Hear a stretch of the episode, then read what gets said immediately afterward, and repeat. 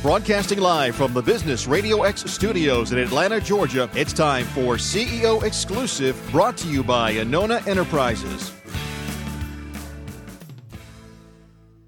Good morning, everyone, and welcome to CEO Exclusive, where we get emerging trends from CEOs and their most trusted advisors.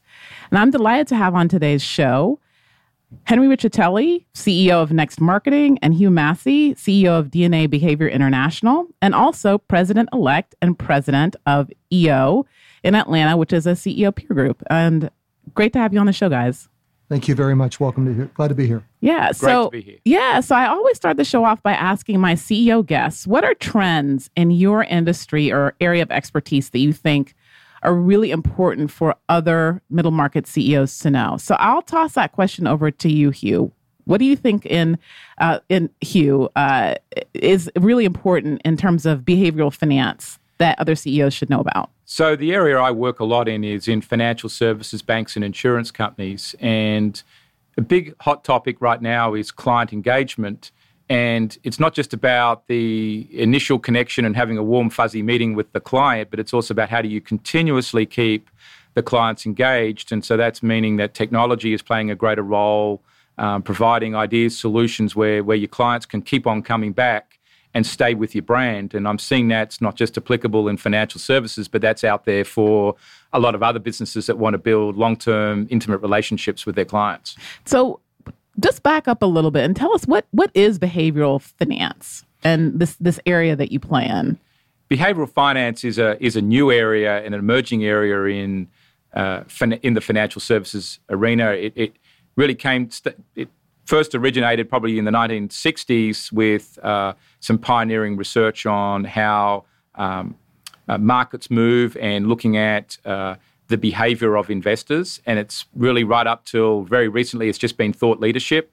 And it became famous in 2002 when a professor got a Nobel Prize for his work in that area. And but what I started to do in 1999 onwards is turning that research into actually uh, being measured insights on the human being into a technology platform and operationalizing behavioral finance to a level where it can be used across every department of uh, a financial institution or really any business. Right. So I guess the basic theory is that money makes people cra- act crazy and makes people a little bit batty. And so you want to study and try to make sure that people who are dealing with money are acting at least somewhat it, rationally. Right. Every human being is irrational.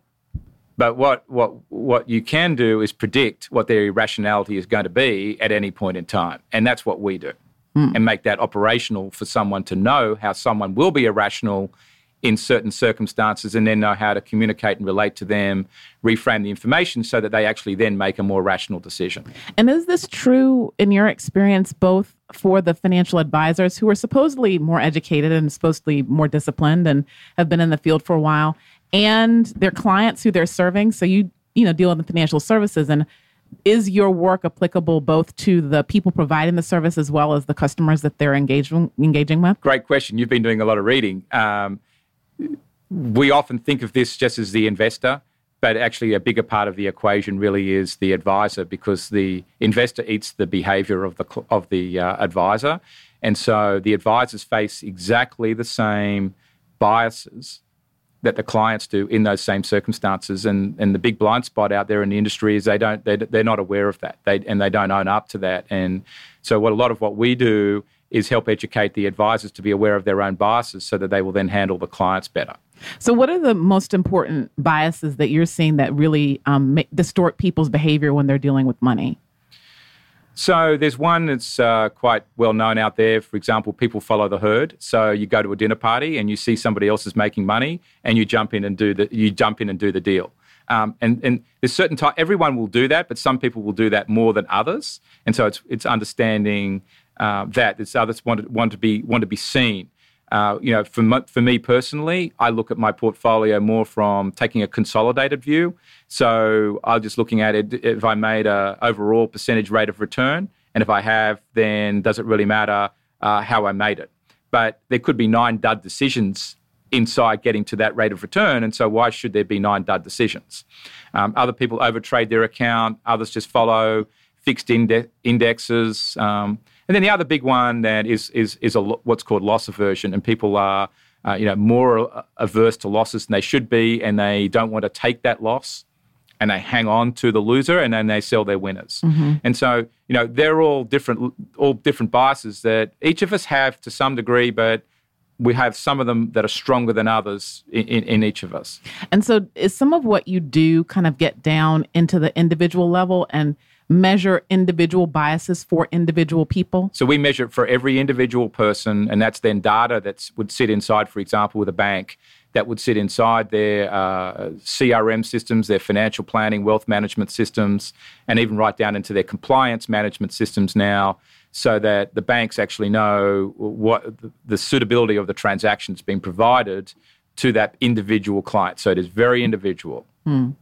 And um, as you think about applying this to an individual person, do you then uh, coach the person around, or how is the information used? So I find out that I I am disproportionately loss averse what, how is that information used? So our systems will provide some of that coaching, and uh, we've got some online tools. Like we built a tool called the Market Mood, which provides people with real-time feedback on how they might be feeling emotionally about the stock market when it's gone up or down, uh, or their portfolio. But then also the the uh, the wealth managers, the advisors are trained in in how to have that coaching discussion with the client to elicit out those feelings and get them to move to the right place. Great. So Henry, you also deal with experiences, right? So um, he was talking a little bit about client engagement and things like that, and that's you know your your world. So tell us a little bit about trends that you think are important for CEOs to be aware of in terms of um, experiential marketing and, and engaging people. We work in a, in a place where we help brands engage with consumers and allow them to try, taste, feel, live, understand, so that brands can make can engage with them so they can make decisions for hopefully leading to a purchase or an action of some type. Uh, so the trends that we're seeing, first of all, the experiential marketing space is the fastest growing sector in the marketing space today. So it, it is clearly the leader. It's a proven proven environment. It's a proven environment because we allow brands to create capture data, which is also important in today's world. We live in this data driven world for decisions. Uh, we allow consumers to take action and have social sharing. So I've done something, I want to post it on Facebook or LinkedIn or Instagram and tell my story. So find it exciting. It creates a platform of gamification, so some way to play. Uh, for example, uh, the United States Air Force, which is our single largest client, we handle all of their recruiting. So in the recruiting environment, their target is to draw in 18 to 25 year olds to fill the positions that are the not the pilots. So in that environment, we create traveling experiences, tractor trailers, trucks, different things that we set up that allow consumers to engage at air shows, high schools, uh, Super Bowls, various sporting events. And in that environment, we create ways for this target demo to, first of all, when they join the experience, they will be given an RFID tag. Mm. So everywhere they go in this experience, we will know their interaction. So if you are drawn to a mechanic display that about how they fix an F-16 or or something of the like, we have a propensity to know that individual is more likely to be targeted towards the mechanic versus the guy that's going to be the infantryman or or a different service. So we are able to follow them through the experience. We watch their interactions with different displays, whether it's an RFID display through Oculus goggles and in, a, in a virtual reality experience. We watch them in a, in a test of, of uh, strength that you compete against a different airman. Uh, we watch them in a uh, in an environment where there's actually another area where there's a series of 30 different um, uh, iPads and based on the iPads that they pull or the different jobs that are available in the Air Force.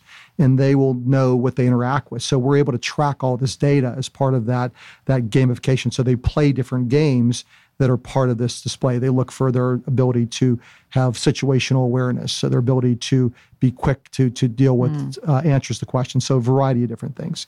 Um, we also, but anyway, back to the, the, the whole the whole experience uh, of, of the uh, experiential marketing we're, we're able to engage consumers in meaningful ways that allow brands to engage in, in, in direct a embodiment of a brand that allows the consumer to make a decision to, to drive to purchase drive to action. So is in its highest um, at the highest level experiential marketing is about giving people an experience or an, a physical interaction with the brand and with the product it, that is correct we but it works on all levels business to consumer business to employee business to business and we are able to take in whether it's in the event of a principal financial where they're doing training with brokers they're mm. creating events and golf tournaments where we create a world where not just is about playing golf, but about learning about products, and and, and as in Hugh says, about dealing with different environments of safety and,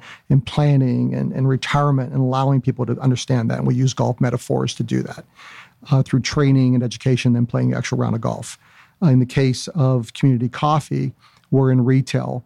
Uh, sampling coffee and giving away coupons so people can have trial because we're convinced as this community coffee when you learn about the history of the brand and the family connection and actually taste the product, you're more likely to take it home and buy it. And we've proven that over and over through our data. Uh, we show that through CDW, which is a business platform, the largest technology reseller in the world. And with CDW, we're entertaining government agencies, education, uh, universities, and businesses in a traveling show that has a data center basically on wheels. But we also use it as a tailgate platform.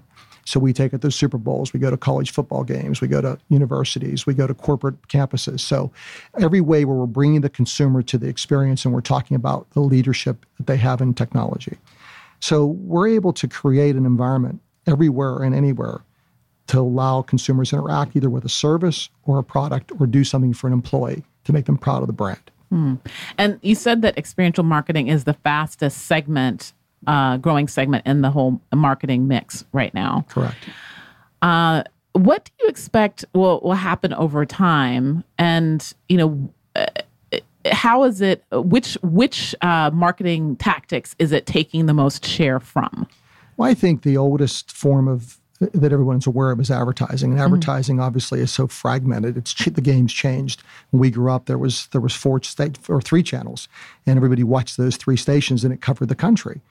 Well, now it's a selection, it's a choice. So it's so fragmented. It's been that it still has a large spend, but it's it's it's broken into segments. So what's happening is, I mean, obviously everybody's aware of digital. Digital is massive, but experiential includes digital.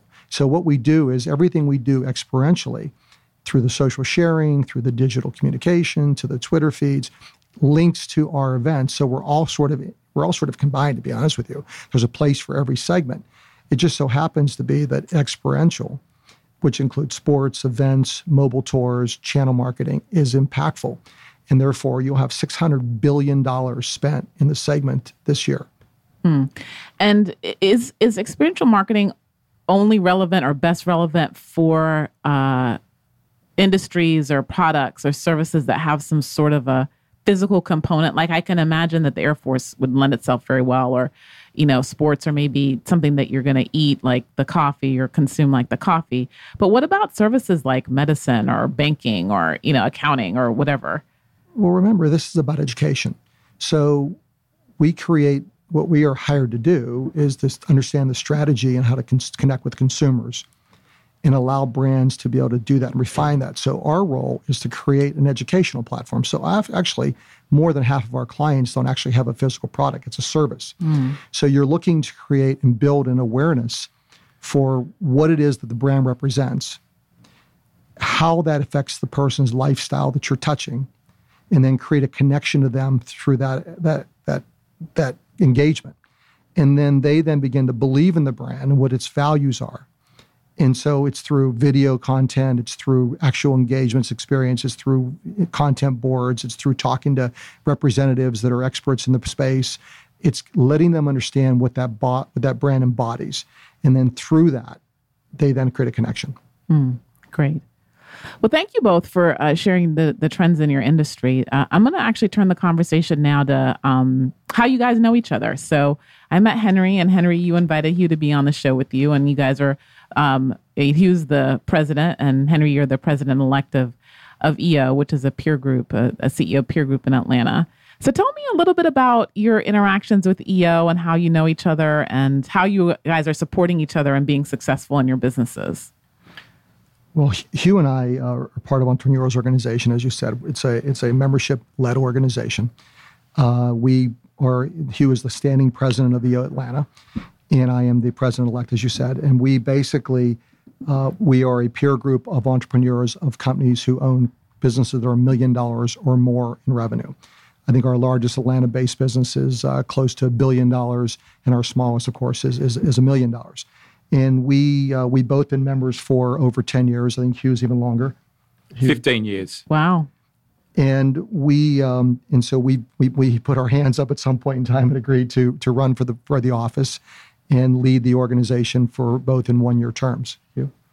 Yes. So yeah, I've been in EO 15 years, and I'm doing my turn this year as president. I've been on the board for a few years, and it's, it, it's I think it's a way of being in the leadership position is a way of of giving back, but it's also being a role model to to others. You know, I'm I'm being transparent, 50 years old, and Henry's around my age as well. Part of it is be a role model, a role model to others. And, and he called you out, Henry. And and I'm older. he looks younger though. Uh, um, but but to show others how it's done, and you know, there's a there's uh, and and show them what leadership is about, and and it's about being is about coming from the front, um, supporting people, creating a community, great relationships and um, an environment that people want to be part of as a business leader to come and uh, uh, trust others and open up and share. And that's that's really what I'm working on creating and and sitting there working side by side with Henry to do that and create you know the processes so that it really does become uh, the center of uh, entrepreneurial leadership in Atlanta. Mm. And from our perspective too, understanding EO, EO is a learning organization, so we're about learning and education. So we set the agenda as leaders, our boards, onto what content we're going to present to the members throughout the year. And it's important to us to to have speakers, tracks that allow us individually to grow and to give so much back to the community. Tell tell us a little bit about the EO chapter in Atlanta, a little bit more. How many members do you have? And you mentioned the span of the size of companies. Do you have a median or average, um, or kind of like you know what a typical, more typical member looks like? So we have currently 135 members, and this year we'll because we've got a, a, good marketing campaign and we're getting good sign-ups, we'll probably end up at around 145 to 150 members by by June next year. The average size of the businesses uh, is eight million. Um, that's when you take into account we've got a lot between one and five, but then we've got some bigger ones, and you know we've got businesses in there at 20 million, 50 million, as Henry said a billion dollars, and we've got some of the members that though would probably skew the average just a tad. It does skew it, uh, but of course that would that, be called an outlier. That's what, but they're the businesses that we know about. We've got we've got some members who have got four of those businesses um, as well. So we only hear about one of those businesses, you know. So. Uh, you, you've you've got you've got people there that are doing some pretty interesting things. They're they're real players in the in in, in, in the community, and you've got some that you know, like me and Henry have been doing this 10 or more years. And, and of course, that means we've been in business quite a while longer. And then you've got others who are at, at, at the start of that journey. Mm. Um, and you've got a real mixture of businesses. Tell me a little about the culture of EO, you know, versus maybe some of the other peer groups in the Atlanta area. And has everybody founded their company? It's yeah. To be part of EO, you must be a founder and managing partner of the business. Uh, the culture is interesting. It's it's um, I am inspired by it because when I first joined, I was I was it was I'm going back 12 years, so I was eight years into my business, and I had a lot to learn, and it gave me great footing to understand that and grow the business. Uh, in fact, it's helped me take my company to Inc. 5000 uh, six different times since I've been part of EO. And you, you have the resource available to you. And it's, it's a sharing group. So everybody cares about everybody's success. And you, you're amongst your competitors, you're amongst your, your peers, you're amongst people that you just learn so much from that have been there, have failed, have succeeded, have, have grown. Uh, and, and it, it allows you to, to ask the right questions through different formats, through the chapter as a whole. And then within the chapter is called Forum. Forum is a peer group of, in ours case, it's eight eight members, and we've been together for over 10 years since I joined EO. And it's my unofficial board. It's a group that I go to with my presentations once every couple months when I have a challenge and I present my case. And by presenting it, I actually have it half solved because I've already thought it through to be able to present it. But then they give me guidance, not in the sense of advice, but in the sense of what their, their experience has been. So I this I did this and this is what I did in this situation to fix it. It's not my situation, but I can pull from all of their resources to allow me to come to the right conclusion. So that's the culture. It's a giving, sharing, caring, but it's also fiercely competitive because you and you want to be the guy that's the top of the heap. So it gives you a great environment of peers to compete against in a, in a, in a in different way. And I would add to what Henry said in that it's about entrepreneurial thinking. And an entrepreneurial thinker, a person who started their own business, rubbed two sticks together, created a fire, and made it work, is very different to a hired gun. And all of the other types of organizations uh, that, that you can, that people could go to uh, as a CEO are more for the hired gun. And they you know, they might be 38 years old and they became the CEO of uh, an organization that was already at 10 million or 20 million or 50 million dollars. Well, that's a very different human being to someone who started their, their own business, took the risks, innovated. And so we're around people like us who are those innovative thinkers, the risk takers who are going to, as we grow our business, put it on the line time and time again. Whereas when you're the hired gun for somebody else, you don't do that. And it's, uh, you know, it's a different phase of business and it's a different type of thinking. And the other thing about EO that we haven't talked about is we are a global organization. There's 12,000 worldwide members. So mm if I travel as I do for my business, I can trot myself down in Shanghai or or or Japan, some city in Japan or Europe, and there's a chapter and I can actually reach out through a database to anybody in the chapter. I can have meetings, I can have introductions, I can I can't solicit. Solicit is, is not allowed, but I can use that organization to reach out to the world and have connections. And it's a very, very powerful group. Mm. One of the things that I'm very curious about with EO is you guys used to have an age cutoff, right? You used to have to get to a million dollars by 40. Um, when did that change and why? And I'm assuming that's not just the Atlanta chapter. What's the philosophy behind why you why that change? It changed probably 10 or 12 years ago because mm. it, it, was called YEO and then it, and then it did the flip to EO and that is because uh, some people like late are late bloomers like me. there are people who are late bloomers, and you know there are people who start their businesses later in life and uh, cross that that that mark. And also, it was to grow the organisation, but also it was about uh, keeping people in, and not just you know where do you go if you hit if you hit forty, then they'll go they'll sort of almost getting pushed out. So it's a matter of um, keeping the broader flock in there and recognizing you've got different age groups. And uh, I think it's good that you've got 50 uh, year olds working with 30 year olds. I learned from the 30 year olds, particularly in the technology uh, area, and they get wisdom off uh, an older bloke. And so I think that's part of uh, what you know why it changed, um, you know, in, in, that in that move. And there's also a, a new book out by Verne Harnish, who's the founder of EO, called scaling up. And he calls out in the book that the reality is is that a lot of businesses don't actually explode until their 20 25th year. You look at starbucks you look at apple number of companies they were basically small businesses relatively speaking up until their 25th year then they expanded. So why push a a, a, founder, an owner, a businessman out when his best years are his latest years. So we can learn from each other. So I think the the transition is a good one. It obviously serves me very well being being one of the older guys in the chapter. But uh, you know, we have a ton of energy we can share and learn. And I, I get energy from the young guys. I think the young guys get energy from from guys like us because we can we can show them the path. Mm. Uh, so does your forum well get new people, or do you? Is it just the same people? The goal is to keep the members in your forum, but uh, by virtue of guys' business who were sold, guys have transferred to different markets, you lose members. And so you, we have had, I think, six core members of the forum of our eight, and two two of our members are new. We've been as many as nine. And there's also cases sometimes where a member you've got to ha- ask to leave for purposes and things that happen in life. Uh, but but but forums goals are to stay stable. But there are some guys in EO that have been in seven, eight forums that just move around, and and, and it's just it's a choice. But I think the greatest value for me is consistency. How do you choose the people who the new people that come into your forum? Uh, yeah, the for the forum process is generally speaking when when people come to EO, they get trained when so we do a quarterly intake and they get there's a group that will get trained. So like this quarter, there will be eight people that get trained, and because of the exercises that you do in that training, there is a natural uh, sort of chemistry that gets built out of doing those exercises in a bond that often they want to go to a forum together. But we don't make that mandatory. And you know, Henry's testament to the fact that he spent 18 months of his first 18 months in EO going going around all the forums to see who he wanted to be with, which is a good ch- opportunity to meet everybody. And and I would absolutely encourage that. But I think it's important that you get in a forum early, even if you even if you change.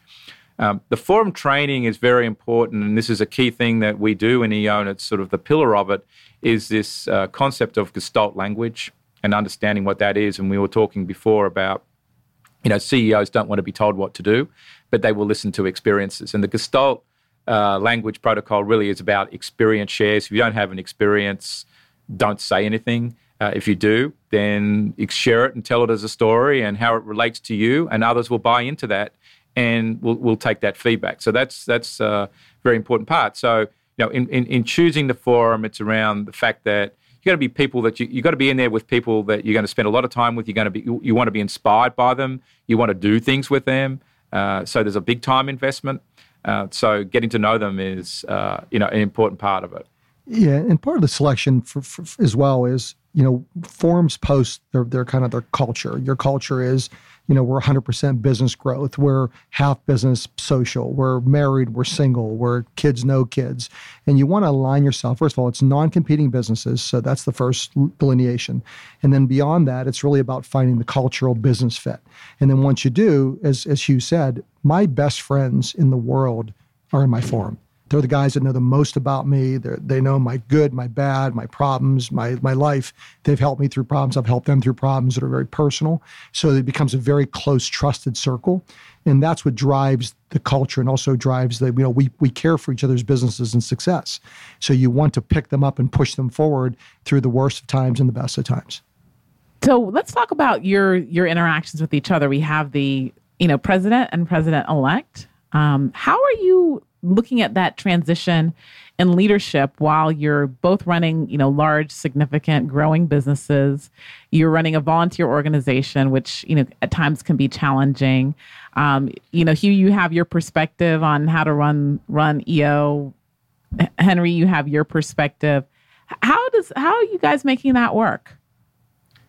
So far, I believe very well, and um, you know, the, the, I think the first thing is that when you step up to to be president of EO, it's a commitment you make, and you've got to do it come hell or high water. And I know I am responsible for it, and I want I don't want to be remembered for doing a bad job with it. Um, so I have you know pride in, in myself, but I also believe that. Uh, because the EO has one year transitions of, of, the board, and I think that's that's also uh, a, a, good idea.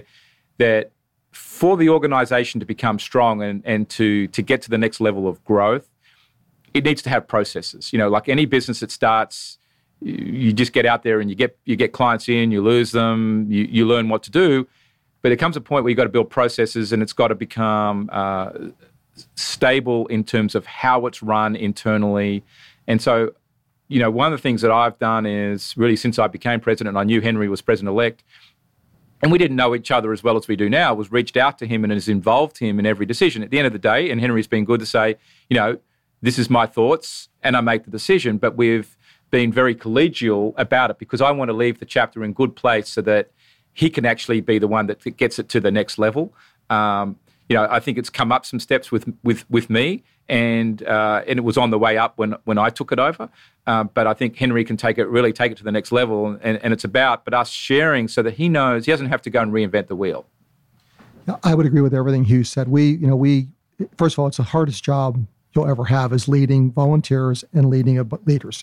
Leading a bunch of CEOs. Yeah, yeah, yeah right. Yeah, it's really a tough job. you know, we all we are pretty passionate, but but to Hugh's credit, in his point, we were we've known each other for years. We've never been that close, and enormous respect for the man since we started working together and and his approach and and and my willing to learn and and see what he's doing and see how the boards run, and also to have the same passion to to to take EO to another level, to leave it in good hands and not be the, the leader that failed. Because we can look back over the last 12 years and see leaders that didn't do as good of a job as they could have. And so we collectively want to put processes in place and we, we, we share the same vision for where EO needs to go and where it is. So it's been a great, it's been a great relationship. I've learned from him. Hopefully he's learned from me. uh, and hopefully the board. I think the board, the, our, our board selected members and the different committees have have seen us as leaders, and will hopefully carry that forward as well. I was going to say, I think having somebody close to you as you are, uh, like a partner, really, um, in, in, leading it, it makes you better because it makes you a little bit more accountable, a bit more responsible, stay focused, and you know Henry's all of those things. So I think it's made it a lot stronger. And you know, you are what what we realize is it's not our own businesses. So this is the one thing. So yes, we're somewhat calling the shots, but we're not. We've got to empower other innovative, strong leaders to do their things. And and you know, I've seen in a couple of areas where I've let I've let uh, people do things and it hasn't completely worked out and they need then a little bit of help and guidance to to clean it up and, and get it to the next level so you've got to allow people to innovate along the way you've got to guide them uh, let them take responsibility but at the end of the day you've got to sort of stand behind that as well and, uh, and, and make sure it all works just want to back up a little bit tell me what a, a typical eo meeting looks like at which level uh, the like a forum meeting right yeah, forum forum we meet uh, once a month, uh, ten times a year, and the uh, we will. It's a set time. It's a third Tuesday every every month for our forum, but that's elected by the by each forum, by their constitution. And we will start with a we call a one word opener. So basically, the one word how you're feeling. You know, excited, depressed, challenged, busy, whatever that is. And the uh, then we have a we call it update where everybody gives a five minute update of what's going on with their life, business, personal, and family in five minutes. And then you will then therefore stay connected with everybody on a personal level and their businesses as a whole. From the updates, we take away what is a we call a parking lot item or a presentation topic. So if someone mentions something that's very challenging, we'll put that on the on the agenda as something needs to be addressed to the forum as a, as a presentation. We will then have be one presentation uh, which will someone will present a business case and they have a coach from the forum. So they will be coach leading into it. The coach will open it up with a uh, tabling the topic and what it's about, what he hopes that the person hopes to achieve from it. And then the presenter will present through either a series of slides or handouts, whatever the presentation content material is. And then we will then have a round of questioning. Once it's completed, it's about 10 minute presentation, a round of questioning and then we will um, do a round of, of uh, we call experience sharing, which is the I was in a situation and I did this. And then the in our form, it's a little bit different. We've been together for so long, and he was going to roll his eyes at this one. But uh, we we basically then give the presenter a choice to continue with Gestalt or to actually get our opinions. Okay. And so we, in our forum, I'd say 90% of the times go, okay, give us your opinion. And then because we're so close, we trust each other. There's no personal uh, offense. Right. And then, then we close the meeting with agendas and business topics and issues, and then we roll forward. And then in closing, twice a year, uh, that takes all day. Is that all day? No, it's like a three-hour meeting. Okay. And then we all go to dinner, and then twice a year, two months out of the year, we have a we call a drive-away f- retreat, which is a somewhere within two to three-hour drive, and we do a two-day retreat, and then we do a flyaway and this year for our forum, we're going to Colombia. And we're going first to uh, Cartagena and Bogota to experience the city, meet with some businesses, tour some companies, uh, do our meetings, typical presentations. And it's a bit deeper immersion experience. We've been to Argentina, we've been to uh, Europe, we, we travel the world. It's, it's quite fascinating. Great. And is your meeting pretty much the same? Ours is very similar. The same same structure as Henry. It's four hours. Uh, we have two presenters. We do updates. Um, we follow the Gestalt, but we will ask for opinions as well. I think it's it's important to do that when you know if you feel comfortable. But that's the presenter's choice. But we do keep it very structured. One thing is we've learned that if you fall outside the structure, particularly with entrepreneurial leaders, then it becomes a shambles. Uh, pretty quickly. So we've learned the structure. We do the same thing as Henry in terms of a, a drive away retreat. So ours is coming up in January to Chattanooga, and then uh, we're going out to um, in June next year. We're going, you know, for a five-day whitewater rafting trip out in the back of Montana. Um, so you know, you go and do the, all of those experiential things as well. Hmm. So switching back to your leadership of of EO, what what is your mandate? Um, what are you trying to accomplish with with your year? And Henry, I don't know if you have different or similar goals, but I would love to know what it is that you want to accomplish.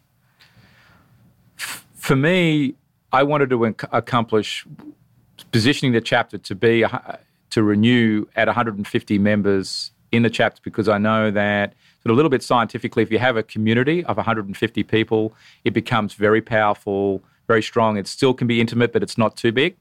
And, and I want the chapter highly engaged where the people are or the members are interacting with each other outside their forum and, you know, in terms of lots of activities and touch points. And I feel if we have that, then we have a very strong, uh, sustainable uh, organization that, that, that can do a lot, but it's, but it's not too big. And the other side is I would like to see the members, the CEOs, be better leaders of their companies because if they're better leaders of their companies, the companies will grow and be more profitable and they will have a better life with it as well. What does being a better leader mean to you? Yeah, so the you know being a better leader is is one is the you know the the capability is having the the, the clarity about where you're going. Um, you know, being able to, to, to convert that that clarity into an execution based business plan, having the right leadership team inside your business to to execute that for you, having the right uh, people management skills, uh, where you're trusted by your team, and so you create a, a, a true business with with the right processes to uh, to operationally grow around you. Um, you know, with you out with you out the front, uh, cheerleading that business. That that to me is you know what it's all about. So it's in part is there's a business planning, an operational side to it, but there's also a human capital management uh, side to it where you know we as um, entrepreneurial leaders will tend to be very results based uh, people, which might mean we're a little bit light on the relationship side. And we've got, our challenge is we've got to learn the relationship side. If we're going to if we're going to get our business beyond 20 or 30 people, you need to learn those skills because otherwise everyone's going to run away from you. Right. Right. So as a strategist, I'm very interested in the the planning and the strategic part. So I mean, uh, in your experience, what percentage of the CEOs that you're interacting with do you think actually have a strategic plan? In um, Henry is chuckling. In our forum, we do one thing. This is something where we're a little bit different. We we've all uh, built our business plans based on a concept called traction. There's a book out there mm-hmm. by uh, Gino Wickman, and we all have our one-page uh, uh VTO EOS plan, and that's what mm-hmm. we present in our forum uh, every meeting we use that as part of our updates, and then once a year we actually go through that in our sort of drive away mini retreat where we go through all the numbers inside there. Um, and so we found that to be a good process in getting everybody to condense down what they're doing and, and provide a framework. And we do that inside our company. You know, and I have a, a COO there, and she runs the level 10 meetings and puts it all together and, uh, you know, facilitates all of that because whilst I'm the visionary and got the ideas uh, and I know how to do those things, I don't want to. I don't want to have to run that day in day out. So she does that. Great. Henry, you were you were chuckling about that. Why are you snickering? No, I was. Uh, I'm going back to the first question, but no. But the uh, you, know we have a thing in EO. We say we want to be the people working on our business, not in our businesses. That's our goal because you want someone you want to have a business that can run without you. That then you can work on growing structuring and reaching outward, which I think is very powerful. But you know, the whole thing about a business plan, you know, we're all guilty, I think, of we get running so hard and so fast and things happen so quickly. And when you have success, the question is how much planning goes into that success. And, and I, am probably one of the worst because I want to, uh, you know, we have a plan, but it's a very loose plan and, and, and, it's a loose plan of 22 years. It's brought us 22 years of consistent success. But it, but I, and I, I look at Hugh and I, and I go to these meetings and I hear all the, all the, all the presentations and I certainly take away positives. And every time I go to try to build a plan, I, I get halfway there and then I, I reset. But uh, it's just different styles. And uh, but I, I think we all learn from being more organized than disorganized, and I think EO teaches us that day in and day out. You know, and you asked a question earlier about the the pillars of our of our, our board. And to your point, yes, I'm still building my my plan for the year. In fact, we have a strategy meeting in January to set the foundation. But I think if I had to pick the pillars that were important to me, uh, what's important to me is that we have um, a very very competent learning program. I, I want to, you know, bring big name speakers back, mm. create learning content, things that people can remember. Kind of, you know, like I have, I have memories of events that happened seven, eight years ago that were spectacular, mm. and I hope we can get back to that as part of our agenda as the chapter grows. We have bigger budgets to do those things. Yeah, and as an experiential marketer, that would be your thing. Yeah. Exactly, and then, and then I also I, I share Hugh's perspective greatly on foundation of membership, greater interaction with with the chapter uh, stronger reasons to be part of a community and, and, work hard on that. So that that's the pillars, but there'll be a lot more coming out in the next uh, 30 days. Mm-hmm. So you're my toughest case. You know, the CEO who's already been successful, and so you're trying to convince them to do a strategic plan. You're like, but I did my business plan on the back of a napkin, and I'm on the Inc. 500 list like five times. Why do I need to do six? Actually, sorry. Sorry, I'll take the correction. So, my question for you, Henry, is then I mean, do you just not see a reason to plan or do you see any value in it? And this is an honest question because I'm like, okay, what do I do with this guy? Like, he's, you know. You know, no, I think we all have to. I think we have plans. The question is, is it formal or informal? I mean, I go to bed every night and I wake up every morning thinking about what my plan is for the day, for the week, for the month, for the year. And we and we have, you know, we have informal planning beyond anyone's imagination. We we I have I know where I want to take the company. I know we need to do to get there. And the beauty of working on the business instead of in the business is I can I always say I can fly at 10,000 feet and look down. And I fly all day long at 10,000 feet over the organization, just looking at the, the culture, the movement, the, the moods, the attitude, the, the client satisfaction, the successes.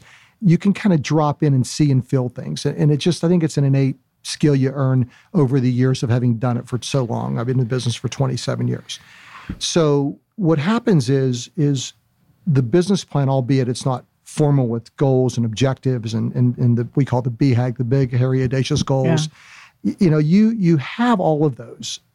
The question is, is it on, a, on an eight and a half by eleven piece of paper, or is it in your brain? And I'm more the person, I guess it's in my brain than being formalized. But then the challenge becomes I was just about to ask you. The challenge becomes communicating communicating it, it down right. through the organization. Communicate it to other people. And that's the key. And and and and you know, I've got to and, and that's probably where you know, instead of, you know, we can probably double our business if I got to the point where I actually did that better. All right, that's a quote. And, and, and Hugh's pointing that's at me. Hugh's pointing at me here as, as a point.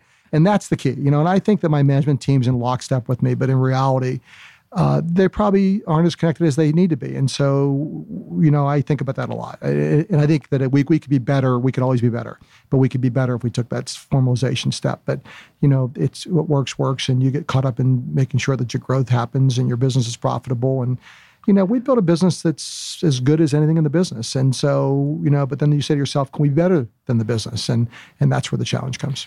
I think part of it also is it's not just, uh, us as the leader holding our executives accountable, it's them holding each other accountable.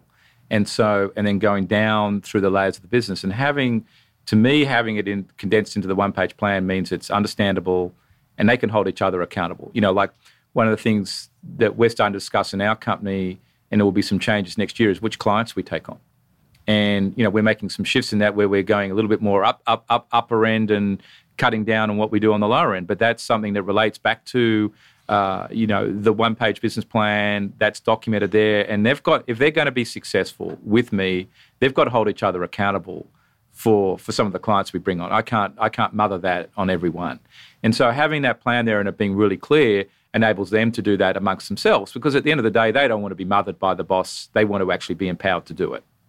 Great great great. Well thank you so much for that. This has been a great show. And um, I'll close by asking if there's anything new and exciting happening at Next or DNA Behavior that you think uh, our CEO listener guests should know about. And Henry, you want to take that one? Sure. And I think if you look at the reverting back to the business we're in, um, you know, I think the whole industry is becoming hyper personal, and that's the difference. So you asked earlier about what why media is growing. We're about hyper personal, and, and the market's moving that direction. I think that that people want to be entertained. They want to learn in a place they feel comfortable. Uh, it's about data. So if you're if you're hyper personal, you learn about your customer, you you entertain them, you educate them, you capture data on them, you can continue to communicate with them. That's the success that we're going to see in the marketplace. And the companies that are doing that well will grow and will retain clients and over any competitor at any time. And and that's that's the secret sauce I think that we're seeing, and that's why Next Marketing is growing and that's why next marketing clients are happy and that's why next cli- marketing's clients customers are, are, engaged. And and that's the secret. Right one of the things that i learned recently being at an eo conference and Verne Harnish was was talking and henry you know mentioned him before around scaling up. And when you look at you know a lot of businesses take 25 years to grow but then you look at facebook linkedin some of the newer businesses in, in today's age have grown exponentially very quickly, and it's it's because they have actually a what's called a freemium business model where the consumer can come and do something for free. So, like we all of us go and register at LinkedIn for free uh, and on Facebook, but then the businesses there are businesses paying for the use of those data insights or for access to that platform. So one of the things we're going to be doing in DNA behavior, and we've built it uh, now to, to do it starting in, in, in January, is we've created a freemium model where our uh, you know, financial DNA, for example, profiling systems will be accessible to the consumer for free, and they'll get a an ability to interact with our with our brand and touch it and to experience it. But the the banks and the wealth managers who, who use the platform behind it will nevertheless have to pay for the subscription service for for the data. So we've been able to create a segmentation. So that for us, that's a significant model shift in that it should enable us to grow with a lot more uh, users on the platform. Um, and also, it's actually better for uh, the buyer of our services because there's more data points for them to buy. So, you know, I as an individual investor, consumer person will be able to go on and find out if I'm loss loss averse or correct. If I yep, you'll be able t- to go, tend to be herd in, follower type person. Right in January, you'll be able to go and learn that and what to do with that. You won't get every data point, but you'll get you know some key nuggets. That's something that that's what you can do, and then the idea would be to tell your financial advisor about it and make him or her buy our service. Got it. Got it. Very good. Well, if uh, folks want to hear more about um, anything that we've talked about today or find out about EO, how can they do that, Henry? Um, Next Marketing, uh, www.nextmarketing.com is our website, which gives you all the insights into our, our, our offering. Or you can certainly reach out to us in Atlanta. We're in Norcross, Georgia. Great. And for DNA behavior, you can go to uh, dnabehavior.com and, and learn all about us. And as far as uh, EO is concerned, go to eoatlanta.com. Very good. It's a great website there. Thank you guys for a great show. This show is brought to you by Anona Enterprises, where strategy is your access to money and performance. Learn more at AnonaEnterprises.com.